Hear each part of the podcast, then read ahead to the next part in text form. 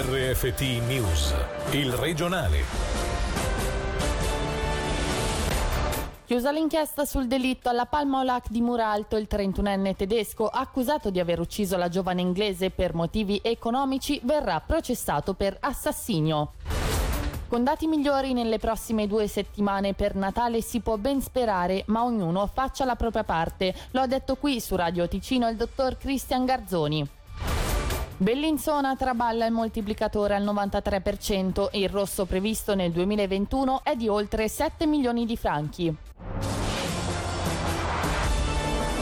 Buonasera dalla redazione. Incidente per un escursionista questo pomeriggio in territorio di Cavernio. Come comunica la polizia, l'uomo, un 69enne del Bellinzonese, stava percorrendo un sentiero in altura in compagnia di altre persone quando, per motivi ancora da stabilire, è caduto in un dirupo per oltre un centinaio di metri. Stando ad una prima valutazione medica, l'uomo ha riportato gravi ferite.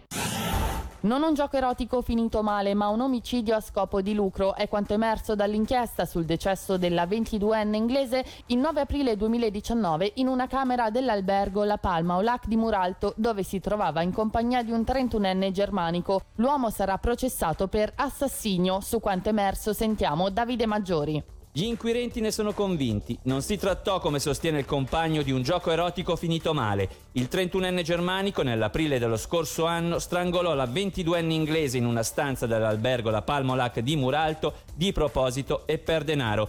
Questo è quanto emerso dall'inchiesta chiusa lunedì e coordinata dalla procuratrice pubblica Petra Canonica Alexakis.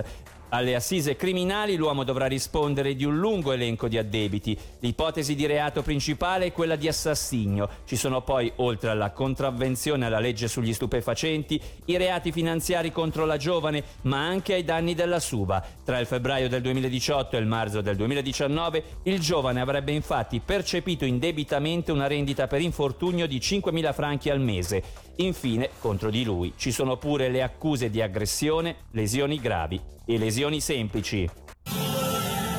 Luce verde alla realizzazione del semisvincolo di Bellinzona. Cantone e Confederazione hanno dato via libera al progetto votato dalla popolazione nel 2012 che a causa di un iter caratterizzato da ricorsi e referendum si è tradotto in una domanda di costruzione solo nel giugno del 2019. Il cantiere per lo svincolo che consentirà di accedere alla città via autostrada da e per sud con l'obiettivo di sgravare gli abitati di Giubiasco e delle Semine potrebbe partire nel 2022 e dovrebbe dovrebbe durare tre anni. Per un allentamento della situazione sotto Natale con dati incoraggianti nelle prossime due settimane si può ben sperare, ma è troppo presto per fare previsioni. La situazione rimane seria e delicata. È quanto detto qui su Radio Ticino dal dottor Cristian Garzoni, all'esperto in malattie infettive. Questa mattina in diretta Angelo Chiello ha chiesto se il Ticino è pronto ad accogliere in cure intense pazienti in arrivo da altri cantoni o dall'Italia. Sentiamolo. La domanda è le capacità di assorbire pazienti che arrivano primariamente da altri cantoni e eventualmente dall'estero. So che queste discussioni sono in corso, non ho una risposta io perché non sono io che la devo dare. La situazione resta delicata e critica, che abbiamo continuamente il netto delle entrate è in positivo, quindi ci sono sempre meno posti liberi. In reparto, senza andare in cure intensive, si resta tranquillamente dai 10 ai 15 giorni, anche 20. In cure intense la durata media può essere anche di 3 settimane, quindi questi posti una volta che sono occupati sono occupati a lungo. La speranza è quella di poter avere una finestra, una riapertura, un allentamento della situazione poco prima di Natale. Si potrebbe chiamare neanche un lockdown light, cioè sono state fatte delle misure importanti ma che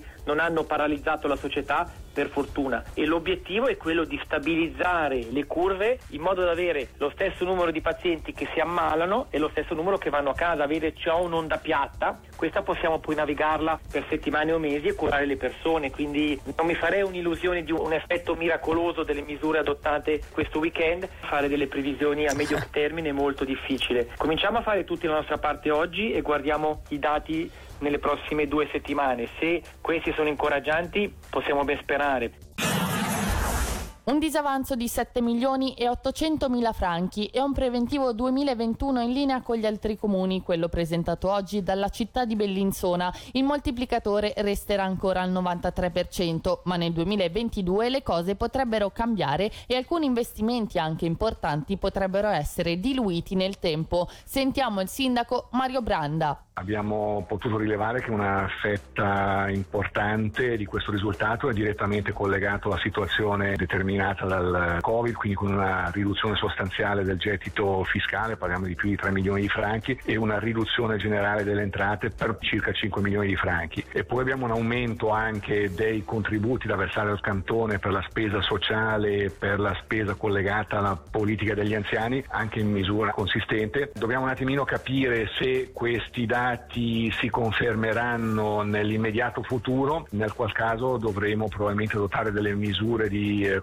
correzione sia sul fronte delle entrate ma anche naturalmente sul fronte delle uscite. Non vorremmo rinunciare agli investimenti strategici che sono importanti per quello che è il rilancio della città, ma qua sicuramente a dipendenza del caso si tratterà di rivedere un attimino il calendario.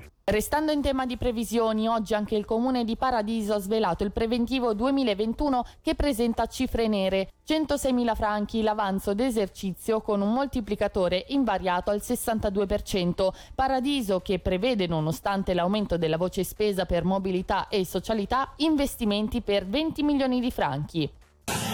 Sfitti e quarantene, l'edilizia in Ticino sempre più sotto pressione. Se da una parte continua a persistere l'annoso problema del caro affitti che contribuisce ad avere molti appartamenti senza inquilini, ora la pandemia da coronavirus crea problemi anche agli operai, in aumento quelli costretti a casa per le quarantene. Di questi due temi ne abbiamo parlato questa mattina nel Marga Inchiello Show con il direttore della società svizzera Impresari Costruttori sezione Ticino, Nicola Bagnovini problema che si acuisce col tempo. Noi cerchiamo di costruire, poi dopo una volta terminata la costruzione difficilmente si riesce ad affittare subito, bisogna o scendere con l'affitto oppure danno in contropartita delle prestazioni, pagano il trasloco oppure prendono a carico certe spese, c'è un grande fermento nell'ambito immobiliare, quindi bisogna non avere troppo fretta e aspettare l'occasione giusta e sicuramente è possibile. Noi facciamo fatica a andare avanti per le quarantene adesso, ci sono eh. delle ditte che hanno intere squadre in quarantena e comunque comunque nonostante quello che facciamo per cercare di far usare le mascherine, di tenere le distanze, ogni tanto succede che si porta anche in ditta da casa la malattia o la quarantena obbligatoria. Stiamo andando incontro alla cattiva stagione, quindi il momento delicato è quello delle pause, la pausa di mezzogiorno, verso l'estate, la primavera si sta fuori, si mangia distanziati, adesso comincia a far freddo, quindi si entra al caldo, si toglie la mascherina per forza per poter mangiare e lì non sempre gli operai rispettano la distanza perché noi diciamo fatelo a turni laddove non potete, però però state lontani. Purtroppo non è sempre facile controllare tutte le situazioni ed è lì che abbiamo i problemi principali di contagio, là dove ci sono.